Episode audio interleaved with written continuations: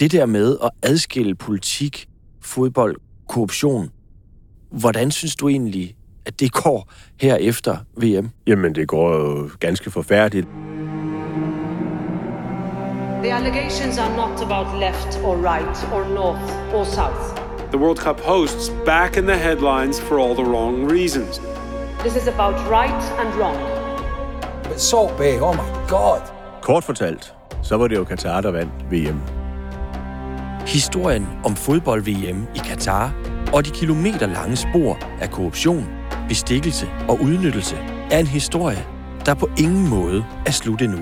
Det er jo korruption på den gammeldags façon. The European Parliament, dear colleagues, is under attack. Det her med kontanter og hemmelige møder og, og alt muligt andet. Så der er virkelig gods til en uh, god spillefilm. Now it's been dubbed Qatargate. Du lytter til tredje sæson af Blodbold. Ekstrabladets nærmest endeløse saga om korruption i international fodbold og de menneskelige og politiske konsekvenser, det har for hele verden. Who's letting this guy and these people onto the field? Det skal nok blive interessant. FIFA allowed it to happen.